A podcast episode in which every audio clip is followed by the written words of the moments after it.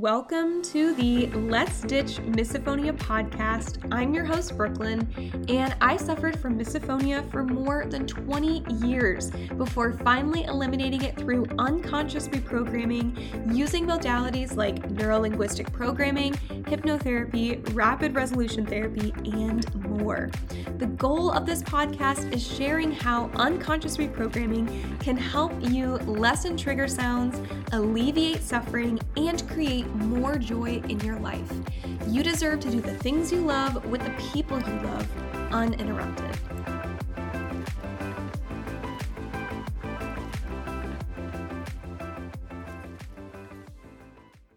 Well, hello, welcome to another episode. Today, we're going to dive into something that I actually shared on my Instagram stories. Uh, by the time this podcast episode comes out, it'll probably be like a couple weeks ago we are going to talk about how a heightened awareness of your trigger sounds can actually be a really good thing. Now, you're probably thinking, Brooklyn, that's being ridiculous. There's no way that me being more aware of my trigger sounds is going to help me in any way. But let's see if I can shift your perspective on that as we dive into talking about this awareness. So, for example, I was meeting with a one on one client and they were starting to experience some of their trigger sounds and recognize, like, oh, I'm aware of this thing, but I'm not triggered by it. I'm okay. I'm good to go. And then they said to me, they're like, wow, I'm like excited about the progress I'm making. I would love, though, to just get to a point where I'm just not even aware of these sounds. And so I shared with them, I said, you know, that awareness can actually be a really good thing because when we become aware of a pattern or a program or whatever that isn't useful, that then gives us the spark we need to do something about it.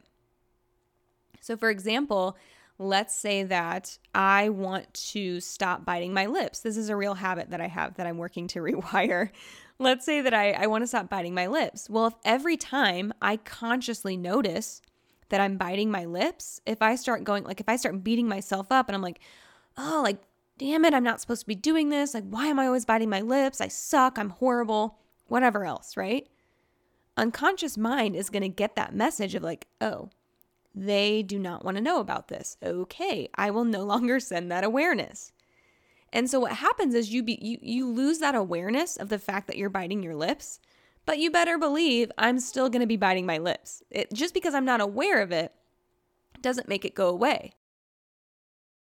So with trigger sounds for example, you might be saying, "Well, Brooklyn, if I if I'm just not aware of these sounds, then I'm not going to be bothered by them. Not, not exactly the case because the thing is, if you're experiencing misophonia, you're going to have that reaction either way, whether you're consciously aware of the process that's actually taking place or you're just experiencing the emotion. So, what's happening when you're having that reaction of anger, disgust, fear, whatever it is, your unconscious mind, for whatever reason, we don't have to get into the why, but for whatever reason, your mind is perceiving that sound as a threat. And so it's creating that emotion in you to get you to eliminate the threat or get away from it. So it might create disgust to get you to plug your ears. It might create fear to get you to run out of the room. And so when we can recognize that in the moment and be like, oh, my mind is processing this thing in this way, that then gives us an opportunity to be like, okay, how can I shift this? So for me, it was like, okay, I'm going to try hypnosis. I'm going to try meditation and NLP and EFT and RRT.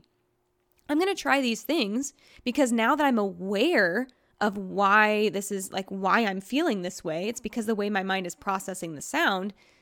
Okay, now I can do something about it.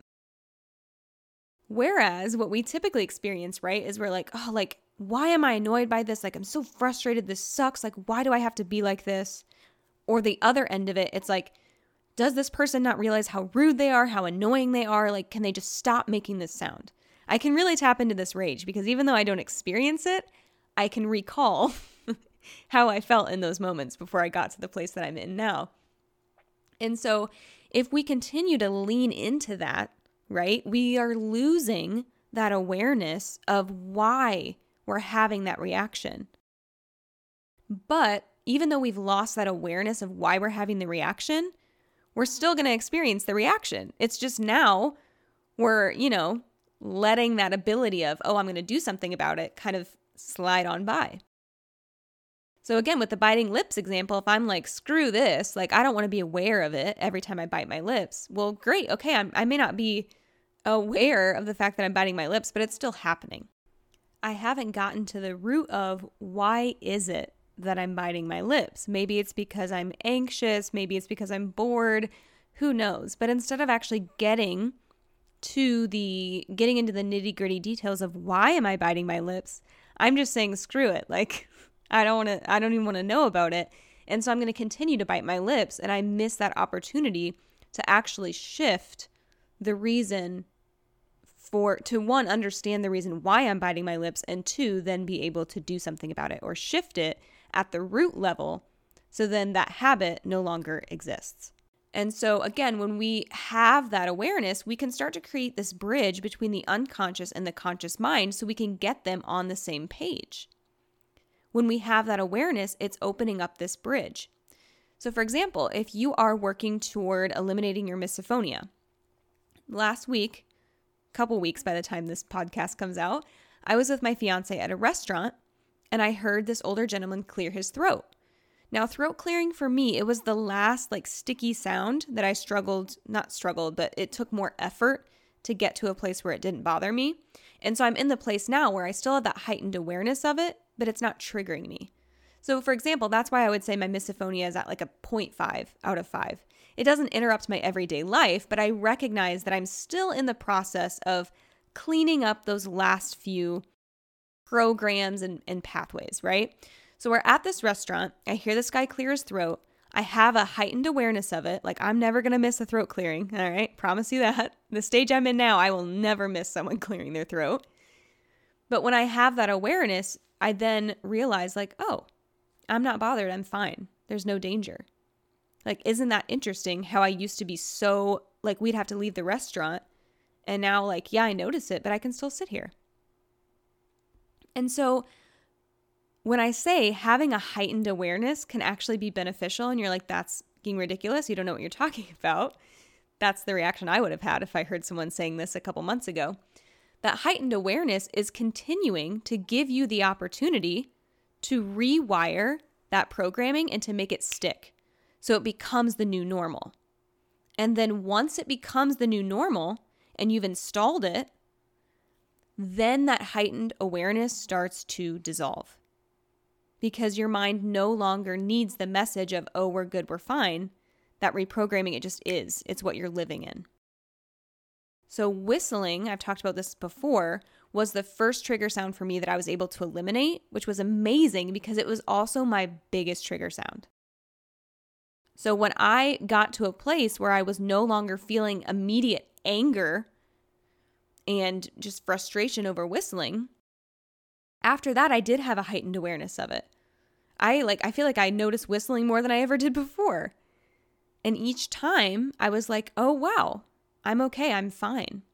I don't need to put in earbuds. I don't need to ask them to stop. I don't need to plug my ears. I'm good to go." And now, where I'm at in my life, I hardly notice whistling at all. I'm not having that dialogue of, oh, I'm good to go. It's just something that I'm not even picking up, or I hear it, my attention's on it for half a second, and then I don't even notice it. So, my fiance, for example, I'm in that restaurant, I hear that throat clearing. If I then, like, you know, after I hear the throat clearing, if I'm like, oh, wow, that guy just cleared his throat and I'm good to go, my fiance's response is probably going to be something like, oh, I didn't even notice that. Because for him, it was never a program that he had to rewire. That throat clearing never bothered him in the first place like it did me.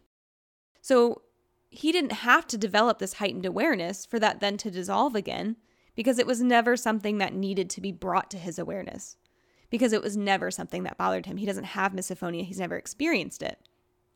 But for us who have had it or have it, those things are going to be brought to your awareness because it is something that we're in the process of rewiring, or it's giving you that signal of, hey, this thing is bothering you, so that you can start that journey of, okay, I understand why I'm feeling this way because my mind is processing this sound.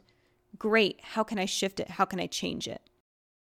And so that heightened awareness, it doesn't necessarily mean that you're then going to be triggered even more than before because you're going to do the rewiring and the reprogramming first. That thing will be called to your attention. And then you're like, okay, great, I'm going to start this process. That's when that heightened awareness starts to kick in because your mind's like, oh, cool, let's identify these situations. Let's get this programming to really stick, to really become what you are running with. It's like second nature. And so that heightened awareness, it's actually a sign. It may seem like, I just wish I weren't aware of these things. That heightened awareness can actually be a sign that you are making progress because now your mind is going to pick it out more and more and more. It's kind of like when you buy a new car. Let's say you get like a yellow Camaro or something. And now that you have a yellow Camaro, you are going to notice Camaros and yellow cars everywhere. You didn't notice them before, but now because you have one, your reticular activating system, your RAS, that system is now going to focus on all those yellow cars and all those Camaros because your attention is turned toward it because you're now driving a Camaro and a yellow car. So, the same thing, because you're actively working on those trigger sounds, of course, you're going to notice them more as you continue to develop those programs. But you might also notice the more you drive that Camaro, the more you drive that yellow car, you stop picking out all the Camaros. You stop picking out all the yellow cars because it's become your new normal.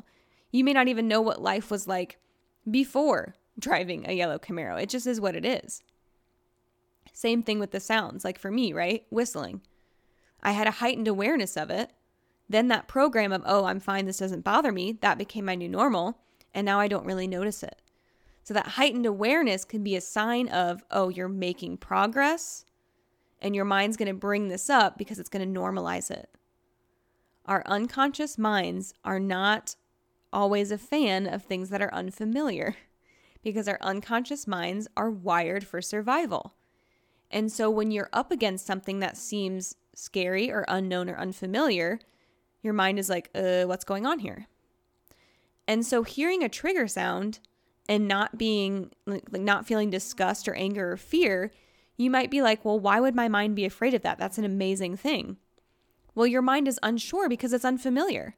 And if something un- is unfamiliar, it's going to send a signal of, like, oh, we need to do something about this. Hence why that heightened awareness is happening. And so it's giving you a chance to reassure your mind okay, this seems unfamiliar, but it's actually a really amazing thing. Like, okay, mind, you are thinking of life without being triggered, and it's scary because it's unfamiliar.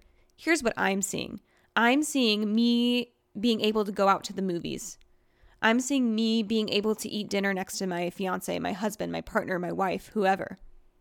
I see me being able to spend time with my grandchildren while they're playing or building something or whatever. And what you do is you begin to fill in that void so that unconscious mind has a more accurate picture of what you're working toward. And it becomes less scary and it becomes more familiar and more exciting. So, again, I'm interested to know if, I, if I've shifted your perspective a bit, but if you're working toward reprogramming the way your mind processes trigger sounds, that heightened, heightened awareness can be a part of that process, and that's okay. And it doesn't necessarily mean that you're going to be triggered more than you were before.